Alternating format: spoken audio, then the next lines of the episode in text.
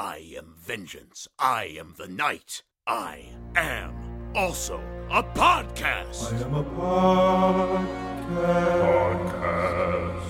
Podcast. Podcast. Podcast.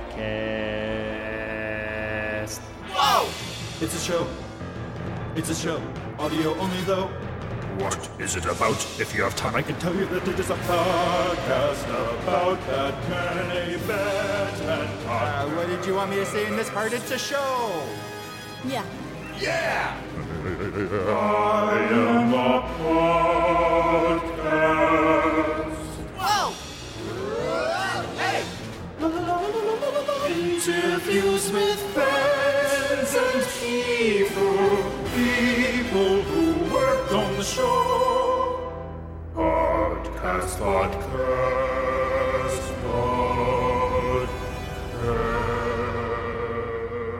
Hello, first-time listeners and repeat fanboys and girls. I'm your host, Justin Michael, and welcome to a holiday-time rebroadcast of Batman the Animated Podcast, an audio variety show for your ears about the legendary nineteen nineties cartoon Batman the Animated Series. Now, I'm taking some time off for the holidays, so I figured today was as good a time as any to re-air one of my very favorite early episodes of the show, for those of you that never dug that far back, or you just want to hear it again. I chose this episode because it's one of my favorites for many reasons. First of all, it digs into On Leather Wings, the very first episode of the series, and a huge part of what made it special.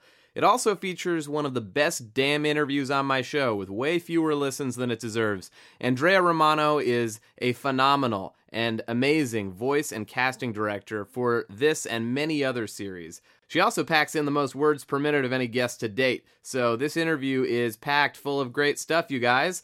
Personally, I also chose this episode to re-air because I feel like it's when the podcast itself started to come into its own and reflect what it is today. A great guest who worked on the series brought their A-game to the interview, a fan friend who could not only nerd out about a cartoon with me, but also contribute to the conversation with her own art, and the first of many unwanted interruptions by the mayor of podcasts. Hell, you'll also hear a commercial halfway through. Whatever happened to those, right?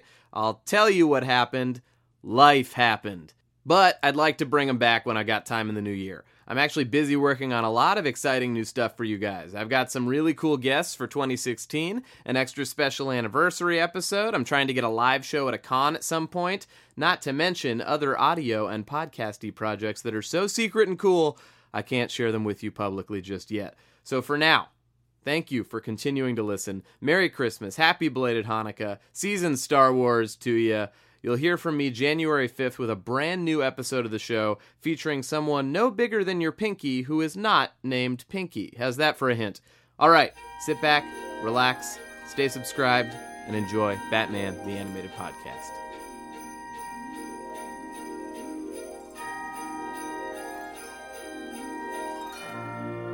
Today's sponsor, the Gotham Wharf Board of Activities, celebrating twenty years of outdoor programming at a place that smells like dead fish. Now, today's podcast episode is pretty special because I got to sit down and talk about the very first episode of B T A S with one of the most important figures in the making of the show, Andrea Romano, the casting and voice director of Batman the Animated Series.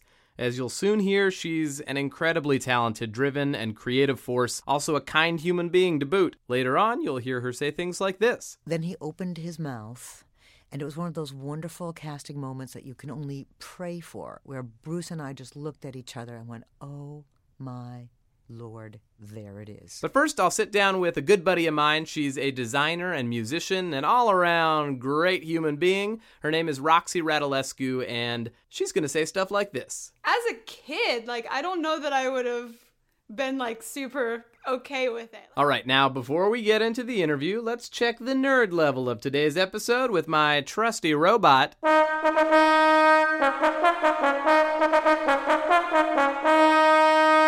Hello, hi. Hi. Hello. Yeah, hi. Hi, I'm looking for the host of Mister Batman's Animated Podcast. Well, you're looking at him. I'm Justin. Who are you? Can you not tell by my elegant blue sash with glitter and my top hat that's shaped like a microphone? I'm the mayor of podcasts. Hi, I'm talking to you. What? How did you get in my closet? What happened to Kevin Conroy bot? Oh, you got questions? Well, I'll answer the second question first, and the first question never. I turned your robot off because I'm talking here. Hello? Can you not see my lips moving? I'm talking here. What do you mean you're talking here? I'm talking here, okay? Because I'm the mayor of all podcasts, and I would appreciate if you're not interrupting me because I'm talking here. It's just like if I was walking here, you wouldn't get in my way, and I'm talking here, so don't get in my way. I'm running for re-election, so I figured that I would come in here, talk to your listeners about why they should vote for me. Moody Gugliani. Hi, nice to meet you. Okay, Moody Gugliani.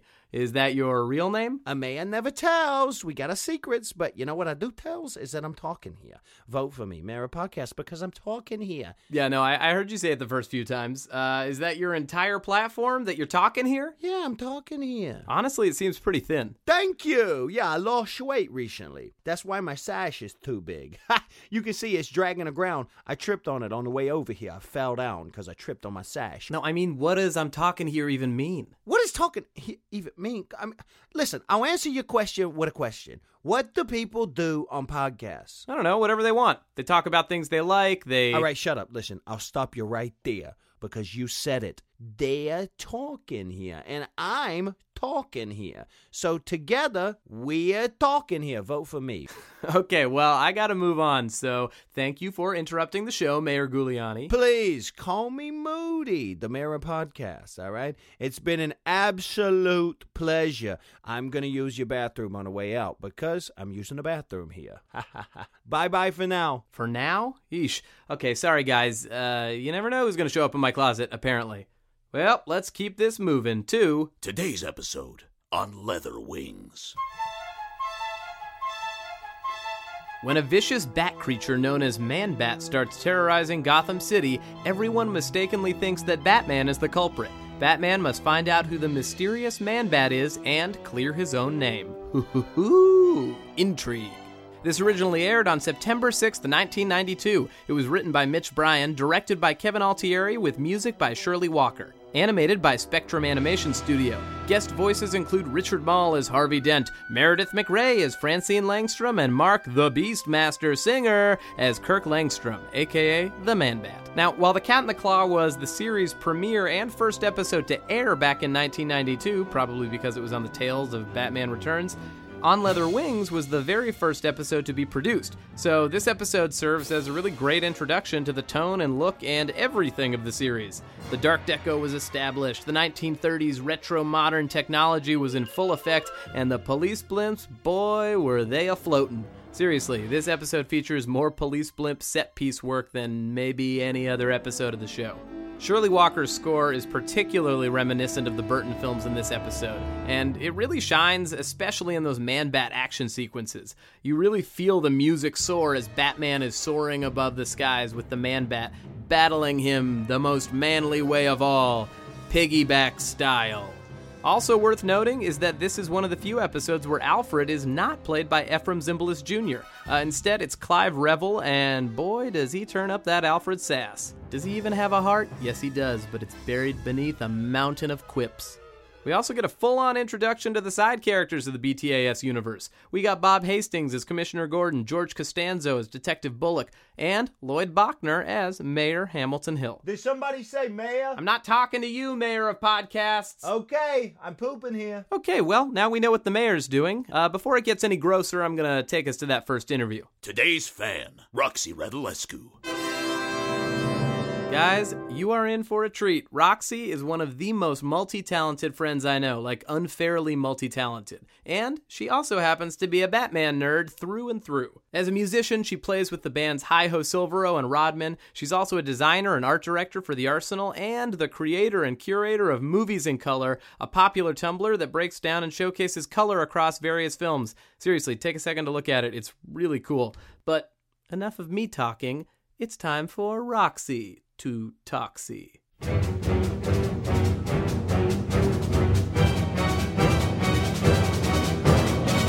in this together now? Yeah, we're we're both buying. We're both buying the same action figure. We'll split it in half. We're both gonna buy. Oh, so we're gonna buy one Man-Bat yes, action yes. figure. I'll, we'll do like a custody thing. We're like, I'll have him on the weekends, and then you'll. That have seems really week. Inconvenient. Let's just cut him in half, like you originally said. Okay. Split him vertically down the middle. Yes. Absolutely. Cool. Let's do it. I'm in. twenty-five dollars. We can split that easily. Great. Here we are. Here we are. I'm very happy to be here. Yeah, I'm happy to have you here as well. Mm. Great. Was that a normal way to talk? Mm, yeah, sure. Why not? you, you don't have to agree with me just because I'm no, the host. I'm here. I'm here on the show, and I think I have to agree with everything that you say. That's that's not how it works. Uh, no. Usually, people bring in their own opinions. Oh, oh I forgot those at home. Oh, uh, you packed them up in a suitcase. I and did. Then... I mean, I did bring notes. So. Yeah, you did. You brought copious notes. Well, sort of. You I also mean... just rewatched the episode with me, so you've did. seen it two times in the last twenty-four hours. Yeah. yeah. Which is great. I couldn't be happier. It's not It's not a bummer that I watched it twice. No, that's and that's why I wanted you to come in. You're like, great. You're one of the most enthusiastic people I know. Oh, that's nice. When it comes to Batman. Okay. And I guess other things other in general. Things. Yeah, yeah. Some some more than others, maybe. This is Roxy Radulescu. Hello. Is that how you pronounce your last name? Yes. You got it perfect. Oh, great. Yeah. Okay, well, now we can end the podcast. And we're here to talk On Leather Wings, mm-hmm. the very first episode of Batman the Animated Series. Uh, but I wanted to talk to you specifically about color and composition because that's kind of your thing. Cool, yeah. Uh, yeah. And anything else you want to talk about. Sure. But uh, you have a you have a Tumblr. I do. Movies in Color? Yep, movies in color dot com. Perfect. Yep. Uh, where you kind of pick apart uh, a frame from a, a movie or a different movie, and then you'll like kind of do a color breakdown. Yep. Yep. It's super cool. Thank you. Yeah, it's fun. I get to learn a lot about color and use it in my graphic design work, uh, my wonderful day job. Well, why don't we talk about color? Let's use that as like a launching point for the episode, because I feel like color is such an important part of the show, and yes. this was the first episode, so mm-hmm. it really set a precedent for the rest of the series. Mm-hmm. I agree. Eric Radomski, one of the co-creators of the show, I guess, was the one who kind of set set the precedent of like painting all the backgrounds on a black black background. So like it was right. the first time that that had ever been done. I guess they airbrushed it on there for a while mm-hmm. uh, until the fumes became too noxious. Oh God! And apparently then they were like, oh, okay, we'll switch. Uh, the overseas animators are, are getting sick because... Oh no! But for a while wow. they were favoring art over humanity. Yeah, which, which is the way it should be. Right, any good show. Yeah, yeah. We'll die for our art. Uh, yeah, that's got to be a terrible way to go, though, or to get sick, at least, from paint fumes. Uh, How did you die? Oh, I was uh, sp- spray painting a background for an episode about a character named the Man-Bat. You know, uh, just very brave work. Uh, saving lives over here. Also, in that world, that person died within one episode. Yeah. They're going through people really fast. Oh boy. Uh, I hope not. So what are you what what are your thoughts about color? Uh, in general or, uh, or on about the on in the show, in yeah. the show. In general. Here we go. Let's go on a huge tangent. Uh, no, so for the episode, um, I think I'm just overall really impressed by uh, at least to me it's very hard to pull off a lot of dark tones together uh, simultaneously mm-hmm. in a composition, or in this case throughout the entire episode.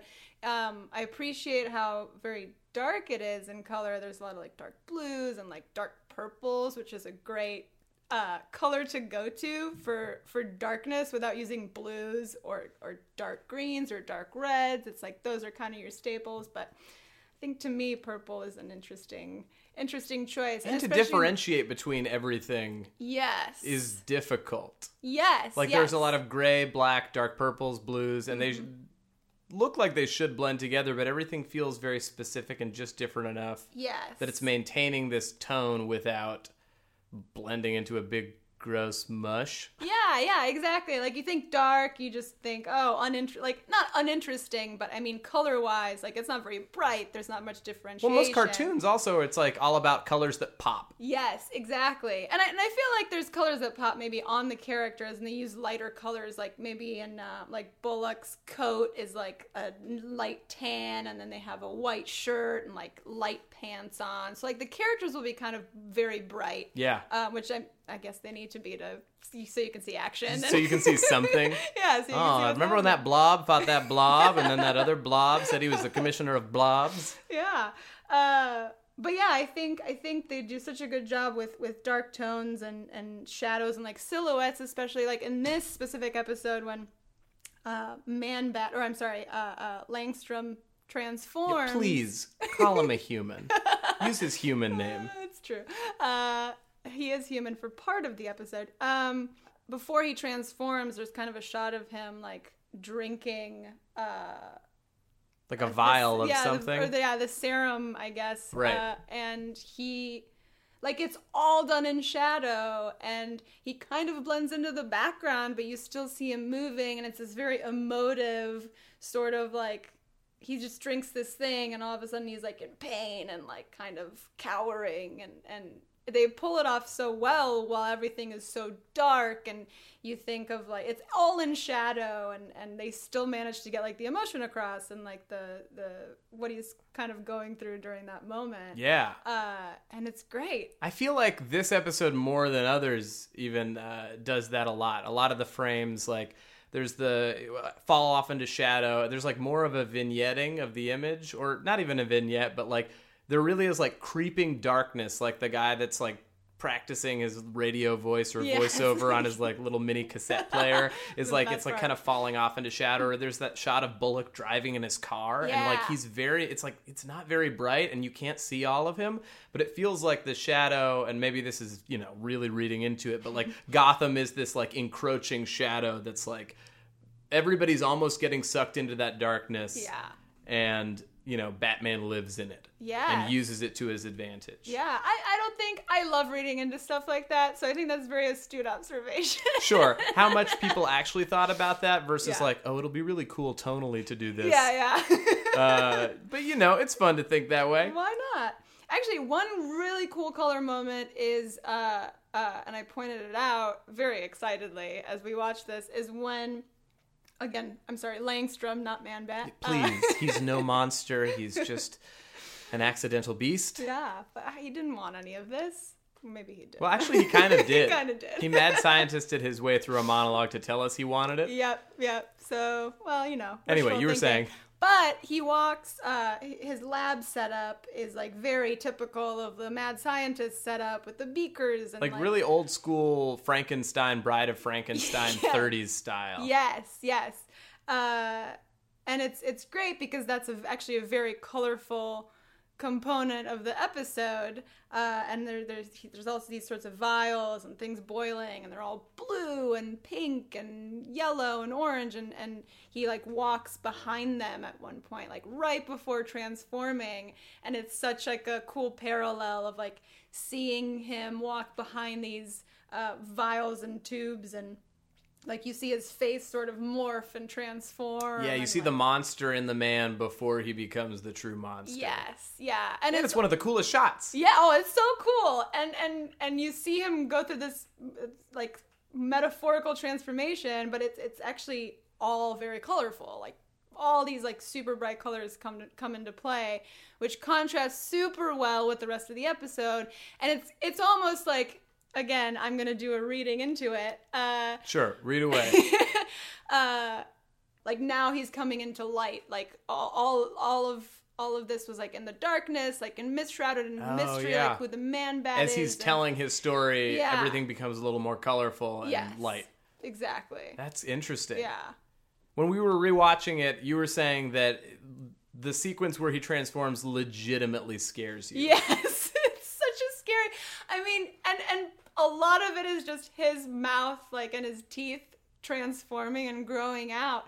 But, like, I, I'm I'm really not good with, like, scary things and horror movies and, and all of that. But, like, as a kid, like, I don't know that I would have been, like, super okay with it. Like, it's it's actually kind of legitimately terrifying. Well, you kind of hear the bones cracking, and it's yeah. it's like a very werewolf-y transformation. Yes. But, like, his jaw expands, and it's kind of, like, weirdly, like, jitters. Yeah. And I don't know if that was like a product of like the animation needing to be that way because it was like overseas, or if it was like specifically like, no, we kind of want it to like shake and grow. Yeah.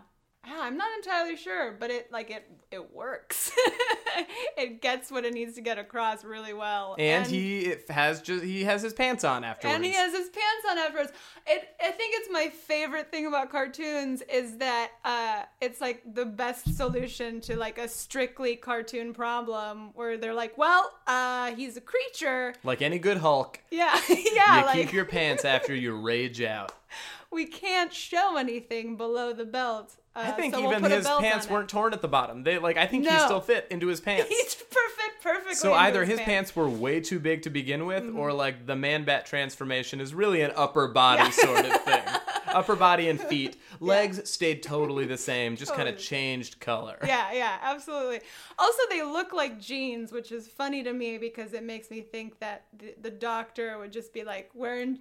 Chilling out in jeans. Hey, Doctor like Langstrom, do you coat. mind wearing slacks or yeah. something a little more professional to work? uh, no, jeans for me. Jeans for me. Uh... Yeah. What other villain wears jeans? Um, I don't know. I guess no Hulk. I yeah, guess the Hulk. Purple jeans. Yeah, purple jeans. Yeah. So let's talk about the episode. We've kind of like dove into it, and I forced you to talk about color immediately. Oh, that's fine. So this episode is about uh, Kirk Langstrom. Mm-hmm.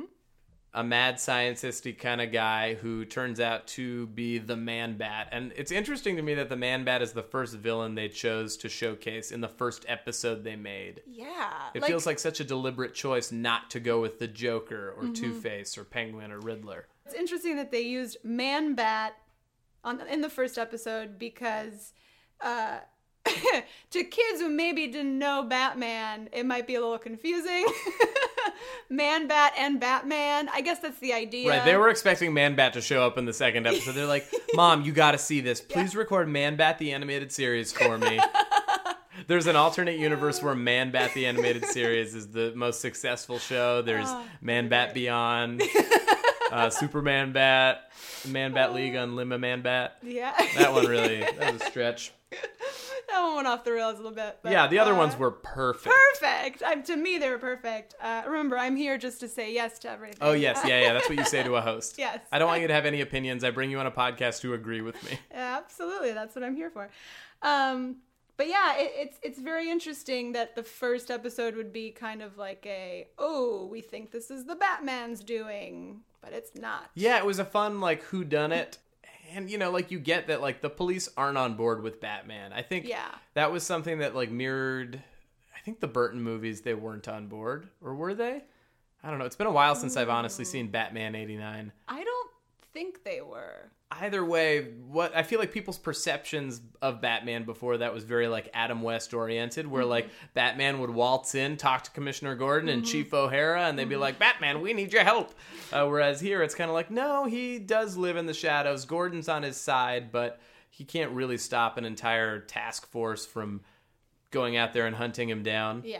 Yeah. Cranky old Bullock. Cranky old Bullock, who is just a hundred percent like a forties goon. Like he just looks. I'm.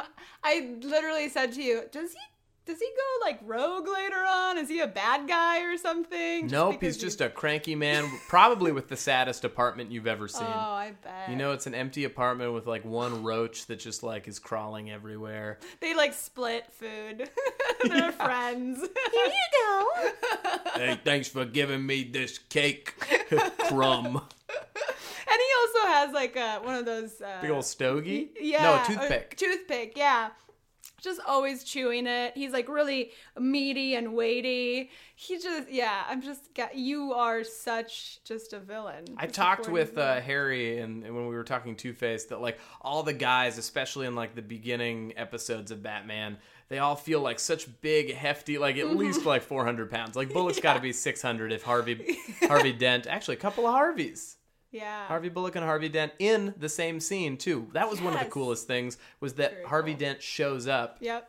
Just for a line. Just for, yeah, two seconds. But you totally get the impression that he's, like, someone really important and, like... He's flipping his coin in the corner. He's flipping his coin, and you just kind of get, like, a... a I don't know what it's called technically, but, like, an upshot of him, like, where you just, like, see him sort of... from a lower angle, so you're kind of like, oh, okay, this is like an imposing yeah, figure. Something's intimidating about him. Yes, yeah. Uh, but it just made it that much stronger, like, when you see him turn into Two-Face, mm-hmm. it means something. Yep. Because there, there wasn't too much continuity, or at least, like, strict or overt continuity in the show. It mm-hmm. could be a show where you checked in, watched an episode, and you're like, great. I don't need to know what's going on. Batman's a good guy. This person's the bad guy. Done. Yep. They yep. were all mini films. Beautiful. Speaking of bad guys, Doctor March. Oh. Just the grumpiest. I just, I, I'm not a huge fan of terrible attitudes. So right off the bat, oh, really? I was like, this guy. Ugh. In general, you're not? Yeah, in general. Yeah, most people are. I don't know, like, some people are, like, I bet Bullock would be, like, really charmed by, like, a terrible attitude. Yeah, Bullock invites Doctor March over to his apartment. March is like, ooh, perfect, a third of a crumb of a cracker. Ooh, and a roach. Oh, and good, a, a roach. Yeah, and they smoke yeah. the end of a joint together and complain about the world and yeah. their ex-wives. Yeah, see, that's a match made in heaven. I feel like they would really enjoy Bad Attitude. You know, in Man-Bat the Animated Series, Doctor March and Bullock are like a buddy, a buddy scientist cop team. Oh, that would be a great, great show to watch. March and Bullock, March and Bullock, two guys you do not want to hang out with. And a cockroach. Yeah, maybe like five episodes of that, and then yeah. we'd be done. Really? You don't think we need sixty-five? No, maybe in, maybe in that alternate universe, but not in this one. Do you think you would have been tricked as a kid into thinking March was the villain, that he was the Man-Bat? Um. Maybe. I mean, maybe I would. Maybe I wasn't that smart when I was younger. Like, maybe I, feel I like wasn't. It would have thinking. Duped me. Really? Okay. As, I mean, if I, I was like six years old when it came out. Mm. Maybe. I think I would have definitely been like, oh, this guy's definitely some sort of bad guy. Maybe he's responsible. Yeah, maybe. I I think, I mean, now watching it, he's definitely a foil. Oh, like, he's set up yeah. as that red herring of like, oh, yeah. Yep. March is the villain. Absolutely. I think at one point Langstrom's like, oh, well, he's just a liar and a thief. Oh, just that? Which is why I work with him. I only work with liars, thieves, and my beautiful wife, Francine. Uh, Alfred had a different voice in this episode. This was before Ephraim Zimbalist Junior was Alfred. Mm-hmm. Uh, this Alfred was pretty sassy and much colder. So sassy. I I love very sassy characters. And th- I mean, the fact that he's so dry and very unaffected by everything, for some reason I really respond to that. Like when Batman brought Man-Bat back to his Batcave. Wow, say that five times fast. Man-Bat, Bat, Man-Bat, nope, can't do it. Uh... He, Alfred just was not, like, wasn't surprised in any way, and, like, even made a joke when he walks in and sees uh, Bruce with Man-Bat and just goes, hmm, dining for two, Mister Bruce, or, I'm sorry, Master Bruce, something like that, where, uh, clearly unfazed and just clearly, uh, this man just him. Almost died, Alfred. Yeah. Like, nice one.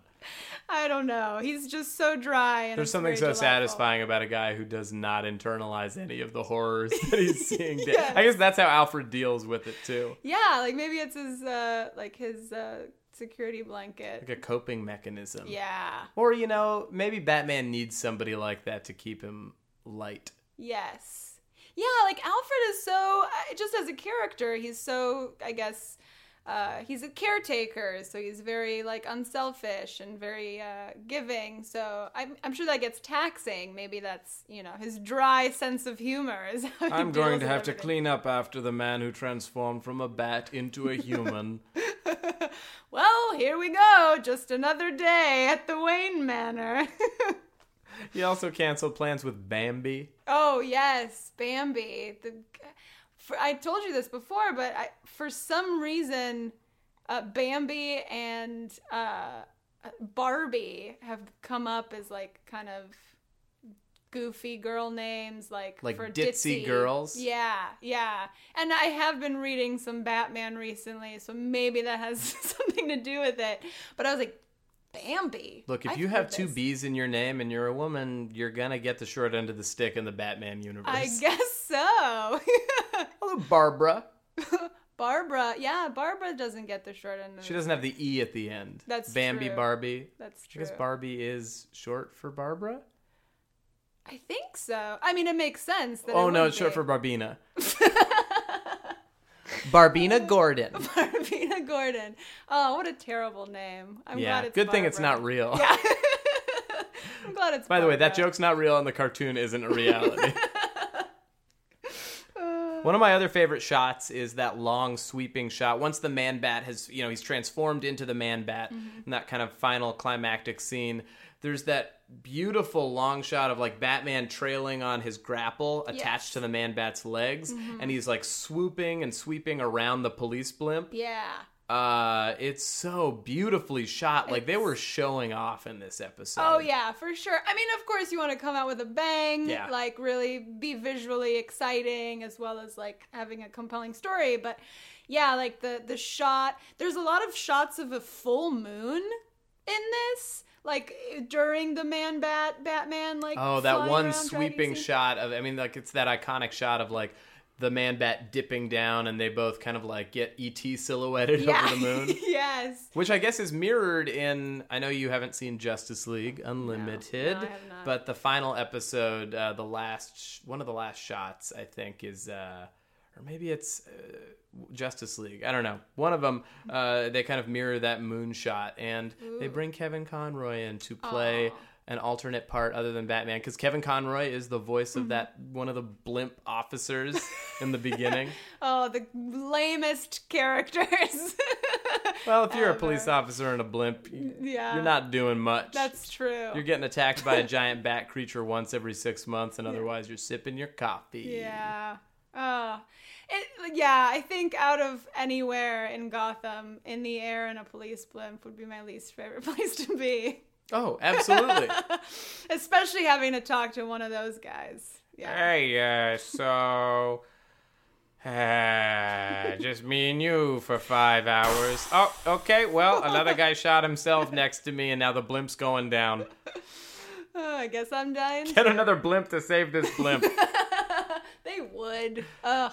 They would. I love the technology, though. I love the weird, yes. like the retro thirties kind of Art Deco look, uh, almost like impractical design, but like yeah. so aesthetically pleasing. Like that big yeah. toaster of a SWAT team yeah, truck. That opens from the top down. Like absolutely the most impractical thing, uh, but really cool looking. It looks like a loaf of bread. It does. It looks like a loaf of bread and a toaster. Yeah. Now reading into that. uh, yeah, we won't. You commented on this saying there was a lot of bat-on-bat action. There is. There's so much bat-on-bat action, not only in front of the moon, but also through like a construction site where it's just... Just just this, like, beautiful grid of, like... What a cool set piece. Yeah. Like, it's... it's uh, what do you call those? Uh, uh, metal... Uh, on, a, on a construction site where you um, you have to have construction workers actually building, so you... Right, you know, like where they a... sit with their lunchboxes and yell yeah, at women. Exactly. That thing. Uh, like, a lot of swerving in and out of it. And, again, like, most of it's in... complete darkness, and there's a lot of like dark blues and black and just a lot of rich colors all combined together, but still like nestle this like action sequence. I guess perfectly. What I heard that uh when they sent it in, like the first episode, Uh, like Bruce Timm said on another interview, I think it was a Fat Man on Batman with Kevin Smith, uh he said that they had to brighten everything up because they were like, oh, this is past the legal limits of darkness or blacks. Whoa. Like, they're too dark and you need to raise them so people can see things on television. Wow. Interesting. Yeah, it was that dark to begin with. Oh, my gosh. I would have loved to see that. Like, I think you wouldn't have seen anything. You know, you might not have seen anything. It would have been a radio play. A time-consuming, very well-animated radio yeah, play. Yeah, yeah. Nobody's ever going to see this. The, the animators are dying from fumes that... At least nobody... people will see this. Oh, actually... Oh, we um... have something to tell you. Uh, speaking of thirties uh, and, like, kind of Art Deco-y stuff that's kind of prevalent throughout the series, the this particular title card is very thirties, like very also film noir, like in the the title treatment and the credits, mm-hmm. and just everything just kind of comes up like almost like an Orson Welles movie. Yeah, that something. Font is beautiful. Yes. And you're a bit of a typophile. Yeah. I imagine, working with so many fonts. Mm-hmm. Yeah, yeah. I I enjoy fonts of all kinds. But it, it uh, yeah, that, that font somehow just says like old-timey movie very well, while also kind of being a fairly modern-looking font at the same time. I wonder if they used standard fonts or if they were creating their own for these. They probably were creating their own. I th- it might have been somebody like actually drawing the font out and then just having it be there for, for yeah, the it's title. It's beautiful. And also, again, it was just like black and gray and yeah. white. Yeah. Maybe like an off-white for the actual title itself, like and, the text. And like soft lighting. Like the back, the background with like the bat. It was just yeah. like very softly lit, which I think also helps a lot for that sort of... It looks so good. The light. Title cards for these. I was really bummed when they did go to the new Batman Adventures and they didn't have title cards mm. anymore. Yeah, the title cards are just such like a...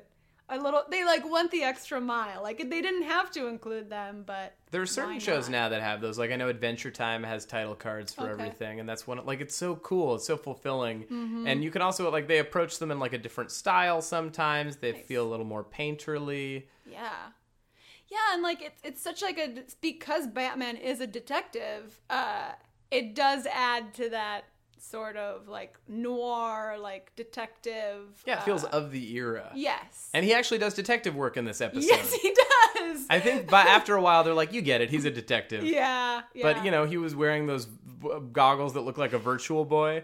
Or like Cyclops from the X-Men. Oh yeah. It was literally just like a visor with like red in the middle. He takes them off and just shoots a beam at yeah. the Man-Bat. Oh, but yeah, it was, I was very pleasantly surprised to see him do actual detective Tweezing work. Tweezing some Langstrom hair. Yeah, and like, you know, scanning things and taking photos, which is awesome. And we get like the acrobatic, like great cape work. Uh, yeah, any well-animated episode has great explosions and great cape work. Yes. And this one had both. There was that really cool sequence when, uh, you know, Bullock has sent his men in to like, Take take Batman out in that building, and yeah. then it was like Gordon was like, "Uh, nope, we had another robbery. You're wrong, but it was too late." Mm-hmm. And there was like some huge explosion, but it was like this like wide, like almost it looked like almost like tentacles of like explosives coming out of the window. Yeah, and like again, the moon was reflected on the building, and then all of a sudden you just see this crash, and like Batman and this like. Basically SWAT team police guy are like flying out of the window and like the smoke just comes out and it's yeah like everything again was sort of dark and then as they come out the window it's like bright orange, red, yellow explosions and like was... they're falling out. It's great. I wonder Beautiful. If the moon was a practical concern because they were like, cool, we want to have this show take place at night. How are we going to justify that much light? It's got to be a full bright moon every single time. Plus, yeah. it looks cool. It's like a very like monstrous piece of im- imagery. Yeah, absolutely. Yeah, and, and I think too they, I think the I think the moon had to have been a consideration because there's a lot of great shadows of windows and like the, the streets are finely lit, I guess, if we want to get technical, but uh uh otherwise I couldn't see like that much light. Yeah, there generated. Were a lot of expressionistic kind of like slanted windows and like creepy angles on things. Yeah, yeah, a lot more dynamic boarding. Yes, I don't even know what I just said. dynamic, dynamic a lot more dynamic boarding. Well too, I think with like any sort of comic book related character, the instinct is to, uh, at least on, in a comic book, is to make every panel act its, in its own way and have everything be right. Very draw dynamic. Your eye specifically to certain things in the page yeah, too. Exactly. So there's a flow there. So of course, like for this animated series, they also had to create some sort of flow and and kind of. Um, make every frame interesting or every cut too interesting. Um, and these earlier episodes, I feel like, favor those angles much more than later episodes do. I think later they, they get more efficient with their storytelling, but mm-hmm. maybe lose some of the icing on the cake shots. Got it. The composition is like a little more straightforward. Mm-hmm. Too many, too many artists died. Too many artists died. They were like, no. Yeah, yeah. You know, what you have to do for your art. Also feel like in this episode, it was nighttime constantly. Oh, in most of the show, it's nighttime constantly. Like, they're never out. Like, even during the day, it's nighttime out. Gotham City is twenty-two hours of night and two hours of daytime. Uh, it's like the Alaska of the comic book verse. Yeah, it seems that way. Oh, one more thing about the scenery painting, uh, or the scene painting, uh, especially of the background variety. Um... When Batman drives out of his Batcave at, like, the beginning of the episode, those uh, backgrounds are awesome. They're like, amazing. They the look like city... painted backgrounds. Yes. And they do. They use that a lot. Yeah, yeah. And and I think they are painted in the same way that the clouds at the beginning are just think like that shot, that frontal shot of those three cars, like, driving on the freeway in this mm-hmm. episode, and it looks like they just animated the wheels and the background behind it, but I think they were, like, static painted cars. Yeah. That style looks so cool. It's so cool. And again, the moon is in the corner, so you get that. You're really into this moon. Uh, yeah, I mean, it's one of the brightest things the, on the background, so I think maybe that's why I noticed it. But, yeah, like, it's just really... The background artists who died for this episode are killing it. Like, they're literally killing they're it. They're literally killing it and themselves. It's great. It's beautiful. And you never think about, like, I, I, I read a lot of comic books, and, and sometimes they have background artists, or at least they used to have background artists come in and do the backgrounds, and then you'd have the big guns come in and do all the characters. And that stuff is not only super tedious and, like, requires a great attention to detail, but, like, s- sometimes ends up looking, like, super cool, like, if not the coolest part of, like, the whole piece. Yeah, I mean, it, they're beautiful paintings. Yeah. I think you can see some of the background art without anything online, like, without any of the stuff in front of it. Ooh. Yeah. That's great. I know there's some at a site called World's Finest. Okay. Um, I'm sure you can find it. Bat, Google Batman background art, and let me know what you find. Yeah, waste waste about three hours of your day just looking at cool backgrounds. That's I don't know if that's I'm a waste. It's not. It's not a waste. You're right. Uh, that sounds like a great day, or yeah. a great three a.m. to six a.m. for yeah. me. You know, maybe before I go to bed, I'm just going to, like, dick around on the internet a little bit. I'll just look at a couple things about Batman. Yeah. Uh, oh, it's six a.m. Oh, what hat? Is the sun coming out? Yeah. yeah. Why do I only have pants on? Perfectly manicured pants. Can't manicure pants. Whatever. I'm the Man-Bat, baby. It's just you at six a.m. just yelling to anyone who will listen. I'm the Man-Bat. I'm the Man-Bat. Uh, no, you're you, Langstrom.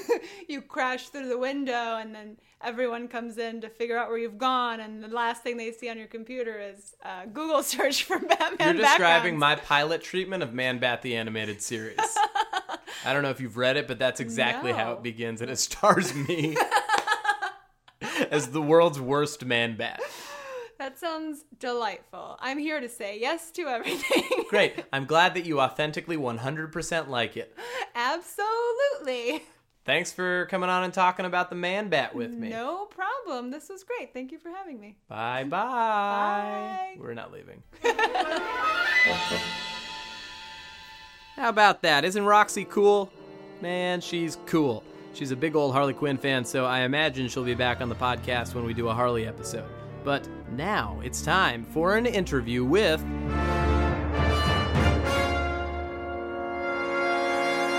today's guest, Andrea Romano. Guys, this interview was a pure delight. Andrea has been a personal hero of mine since before I even knew what a voice director did.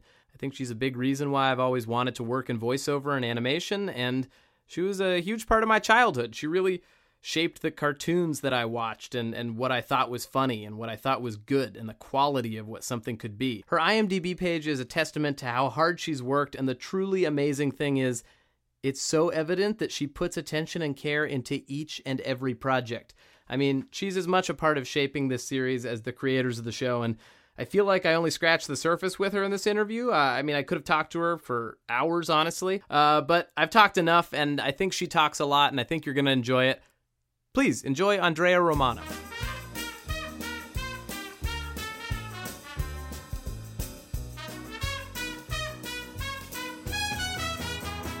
I'm sitting here face-to-face with Andrea Romano, one of my personal heroes, just to make it weird off the bat. Well, thank you for that. Uh, you. But it's a good kind of weird. Thank you. Uh, so you are the voice director and casting director for Batman the Animated Series. I was for that series, As correct. Well as Superman the Animated Series. True. Batman Beyond. True. Justice League. Yes. Justice League Unlimited. Guilty. And so many other fantastic shows. Thank you very much. Welcome Thanks. To the podcast. Nice to be here. So I guess I, I just wanted to dig in and start talking about Batman the Animated Series. Uh, this this show obviously holds a special place in my heart and in so many people's hearts. Mine too. Why do you think it took off the way it did? Up to that point, I think most people's uh, exposure to Batman, um, other than the comic books, as far as any kind of moving picture, was the Adam West live-action uh, nineteen sixties series, which was a very silly uh, interpretation of that world. And Batman the Animated Series that we made was a very dark version, much more true to the comic book um, mentality, I think. Um, so... That, I think, was very appealing to fans who thought of Batman as a dark character, not a comic character. And um, Michael Uslan, who's a major part of this world of Batman, the uh, producer, um, he was responsible for a great deal of the darker Batman making his way into the world. And Michael wrote a terrific book that everybody who has not read it should get it right away, run right out and get it. And I'm not... I don't make a cent on this, by the way. Stop listening. Leave, go get the book. It's called The Boy Who Loved Batman. And um, it's a wonderful story about he, as a little boy, read the comics and loved it so. And then when Batman, the um, Adam West series came out, he was, no, no, this isn't the Batman that I read. This isn't the Batman I know and love. This is so, this is silly. This is not. And he was instrumental in Warner Brothers creating a very dark Batman, both in the live action movies, in our animated projects. And then, of course, we'll talk more about this later, too, I think, but we did some of the more comic, and not to confuse comics and comic, um, like uh, Batman the Brave and the Bold was a more comic version of Batman. Batman the Animated Series was dark, and it was dark on many levels. It was dark in its pure animation. It was the first time in, in my knowledge that instead of using white paper for a background and drawing dark backgrounds, they used black paper and drew on top of that. So it gave the whole cartoon a very dark look. That's Which a, is very simple but revolutionary. Truly. It changes everything. It was, um, I, I, I believe it was Eric Radomski who mm-hmm. created that idea. And it was, all of us were like, what? And then, of course, we were, well, why didn't anybody ever think of that before? But when was there ever such a dark cartoon made before? Really, Batman the Animated Series was really groundbreaking in that way. Yeah, prior to this, what were you working on? Um, I had been doing Tiny Toon Adventures for Warner Brothers, Animaniacs, Pinky and the Brain, Freakazoid. Those were all Steven Spielberg Presents shows, which were great fun to work on. And I do love the silly, light shows that have music in them. And um, I, I, and then I got into a lot of the action shows. It was Batman the Animated Series and Superman and Justice League, just as you listed before. And then I discovered after a while that I started to miss some of the more comic, silly things. And so I was delighted when years later I was offered shows like SpongeBob SquarePants, which was kind of harkens back to Animaniacs and Pinky and the Brain. It's very like Looney Tunes-y vibe, too. Very much, very much. But the when I was I was working with Bruce Timm, and I believe when I first met Bruce, the producer of Batman the Animated Series, was I think he was a storyboard artist on Tiny Toons, mm-hmm. and so we started at Hanna-Barbera. I mean, I'm sorry, we started at Warner Brothers Animation together, and that would have been like nineteen eighty-nine. And that was when Warner Brothers Animation first came into being. It didn't exist before that for T V, Warner Brothers T V Animation. And so um, we'd been making very silly cartoons, and I had known Bruce a bit. And then he came to me and said, would you like to direct this series? And I was like, sure. I don't know a lot about Batman because girls, you know, the age of reading comic books back when, when I was a young girl, we didn't really read comic books. If we did, they were the romance comic books, or maybe right, the they art- were very gender specific. That, or they were, you know, Archie and Jughead and all those those, mm-hmm. the, those silly ones. But they weren't, you know, girls didn't really read Batman and the and the more intense action ones. I don't want to say all girls, but I didn't certainly. And um, so it was for me quite a change in energy, uh, as far as a completely different type of vocal track we were looking for. And as you watch the first, say, thirteen episodes of Batman the Animated Series, and then watch how the series evolved, you'll see that it did take on an even darker tone and an even more realistic tone, and not broad and not cartoony. And that was a conscious decision made by Bruce Timm, and I had to really learn how to do this differently because I wasn't used to doing cartoons so realistically. And uh, even casting-wise, I had to really pay attention because I was casting some of the more, what would you say, um, not goony, but the, the more broad voiceover actors. Sure. And I had to go for much more on-camera actors who could boost their energy just a little. And it's been my experience that with most actors, actors who have had stage experience that are good actors, they understand animation energy, which is why I thought it was so interesting that you interviewed my friend Murphy Cross, because Murphy made that transition from, and having had no voiceover experience really before that, she made that transition very well because she does have stage experience. Even Batman, Batman himself, Kevin Conroy, was a Juilliard-trained actor and had done lots of work on stage before, and he certainly had some on-camera success as well, but he was a stage actor. And so that slightly elevated energy, that's not Bugs Bunny, that's not not Daffy Duck. It's not that broad. It's not that crazy. But it isn't just live action energy, which is so small and so contained because that's done with a camera right up in your face. Mm-hmm. It has to be bigger than that. It has to be like a stage where you have to project a little more and everything's slightly bigger. Yeah, that's interesting because I always felt like the voice reads were very much a heightened realism. Correct. Like it felt very grounded, but mm-hmm. it was still a cartoon. It was still honoring the voiceover process. That's great. Nice of you to say. But my, uh, my point about how the show evolved, every cartoon series evolves. You listen to the first few episodes of The Simpsons, and you listen to them now, they're different.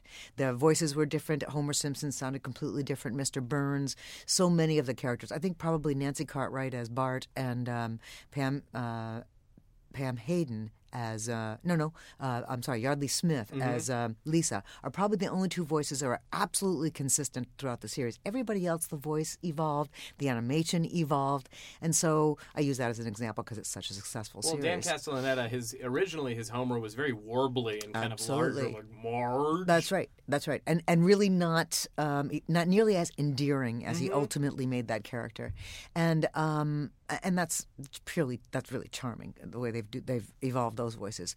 But Batman the Animated Series, I remember, and there's an uh, we'll talk a little bit more about specific episodes, but I remember in the first the first couple of them, we would look at, Bruce and I would look at them afterwards and go, oh, if we could have redone that, if we could have fixed that, we wouldn't have had all those soldiers coming out of the, you know, that big thing that looks like a toaster, which is kind of a big truck. Yeah. And they go, hut, hut, hut, hut, hut. We probably wouldn't have done that because it was a little bit goofy. If we had thought about it ahead of time, we probably would have done something where their mouths weren't moving and they could have just exited. Would have just fanned out That's more right. realistically. Exactly. And they wouldn't have been talking to each other and done Walla there. It would have been just silent soldiers marching off the truck, standing in position, waiting for their orders. But, you know, we learned as we went along. And, and you do want to learn as you go along. You don't want to just keep doing the same thing over and over again because it gets boring. You want to evolve. Oh, and it's amazing that you had so many episodes to play with, too. We sure I mean, did. You had, you had to evolve for it yeah. to stay as good as it is. And I think yeah. that's why this show still holds up. Cool. I'm uh, glad. When you So...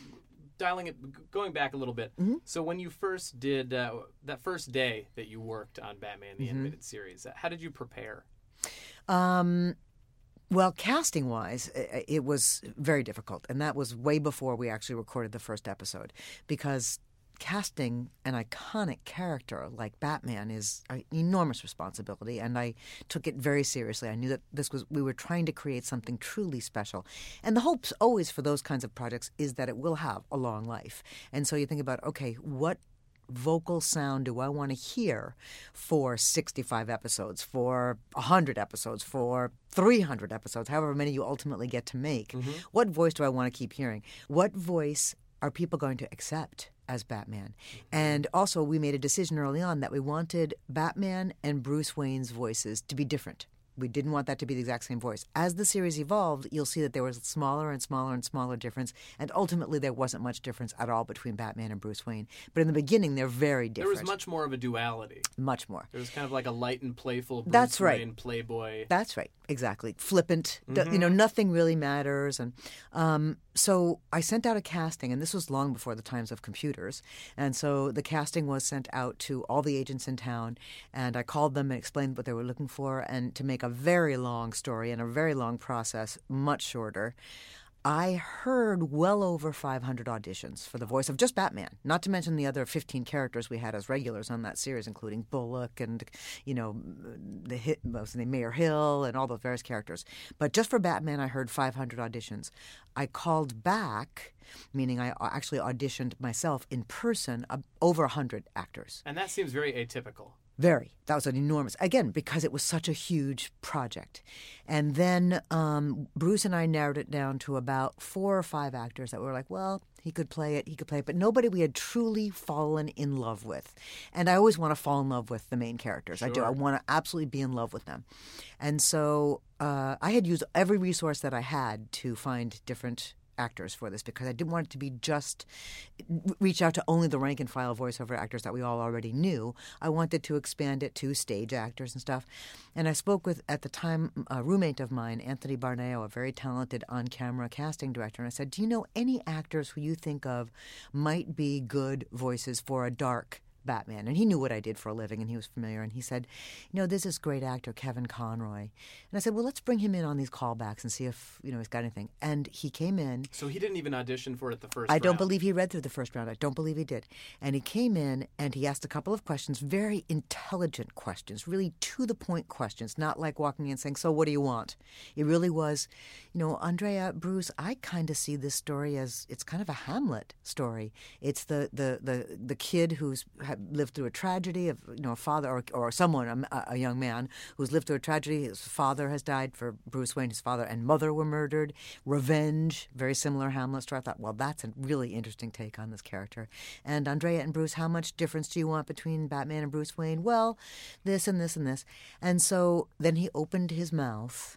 And it was one of those wonderful casting moments that you can only pray for, where Bruce and I just looked at each other and went, oh, my Lord, there it is. We have completely found it. Without having to really manipulate him, his basic understanding and tone was exactly right. And then I thought, let me just mess with him a little bit and direct him and see what happens when I give him a direction that seems bizarre or whatever. And he took direction so beautifully and never questioned anything that we asked him to do.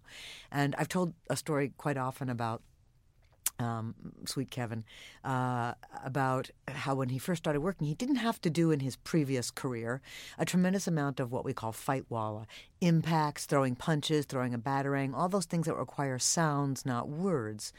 And so whenever you set a level, and you know what that is, you get on a microphone and you start talking in the level you're going to be speaking to so the engineer can set the level so you don't blow out the speakers or blow out the microphone or blow out the engineer. And so I'd say, Kevin, you know, say a couple lines of dialogue and then give me a couple, you know, huh, uh, huh, those sounds. And I I was so in love with him at this early stages. So I still am, but deeply in love with him. And I just found him sexy, sexy, sexy. That really, and I thought Batman had to be sexy. He's got all these women characters that kind of, even though they're criminals, they are completely attracted. They're just circling around him. They're attracted. They're yeah. totally attracted to him. He's a magnet, a chick magnet for bad girls, I- including Bruce Wayne was also a chick magnet for bad girls. Mm-hmm. And so Kevin would give his level, and after three or four sessions when we started to get more comfortable with each other and he understood my humor, my jokes, I'd say, okay, Kevin, give me, you know, a line or two of dialogue, and he'd say, blah, blah, blah, Commissioner Gordon, blah, blah, blah. And then I'd say, okay, give me a couple of impacts. Huh, uh, uh. And then I would say, and now say, Andrea. And in Batman's voice, he would say, Andrea. And I would melt. Well, and, and then during Mask of the Phantasm, you got him to say that a bunch. Exactly right. And that line was actually written for me by Paul Dini because of this instance of me always asking him to say really? Andrea. And to this day, when Kevin and I work, I get his level the same way. And without having to ask for it, he'll say, Andrea. And then it got to be a joke because all the cast members would also do it. So the Mari Devon, the girl who played Summer Gla- Summer Gleason, the uh, reporter, yeah. she would say, Andrea. And then everybody else, Bob Hastings, who played Commissioner Gordon, Andrea. Everybody would say Andrea. Somebody's got to go back and dig through those files Truly. and do a supercut of every Andrea from every character who was on Batman. That would be very funny. Though. Unfortunately, we weren't always rolling on those because it was just the engineer setting the level. But that would be a very Damn. funny idea. It'll be a two hours of the same word. There's a lot of them. Make me laugh. So, uh, did you tell Kevin the minute he stepped out of the booth it was like, you're cast, or was it like, we no, should mull it you over can't. talk to the network? Right, exactly. You have to. And what you had to also do was put his voice against the other characters that we'd already decided we wanted. How does he sound against Commissioner Gordon? How does he sound against Catwoman? How does he sound against, does it sound like he's in the same world as those people? And so it was very shortly thereafter, because we were down to the wire. Everybody else was cast, and we were trying to find our Batman. Oh, Batman was the last voice. Sure, because it's, you know, the crucial. most important. And And the hardest, just plain the hardest. Um, and uh, and as Kevin developed, as we said, with Bruce Wayne, I, I found that the distinction was, was too much, the Bruce Wayne and the Batman. And, you know, we were able to get away with that uh, much more realistic-sounding Bruce Wayne because it was still a little bit cartoony at the top. And we wanted it that way. We asked for it that way. But then as we went along, we thought, this is a more sophisticated series than that. It could We can play to a smarter audience, and I think our audience was very smart.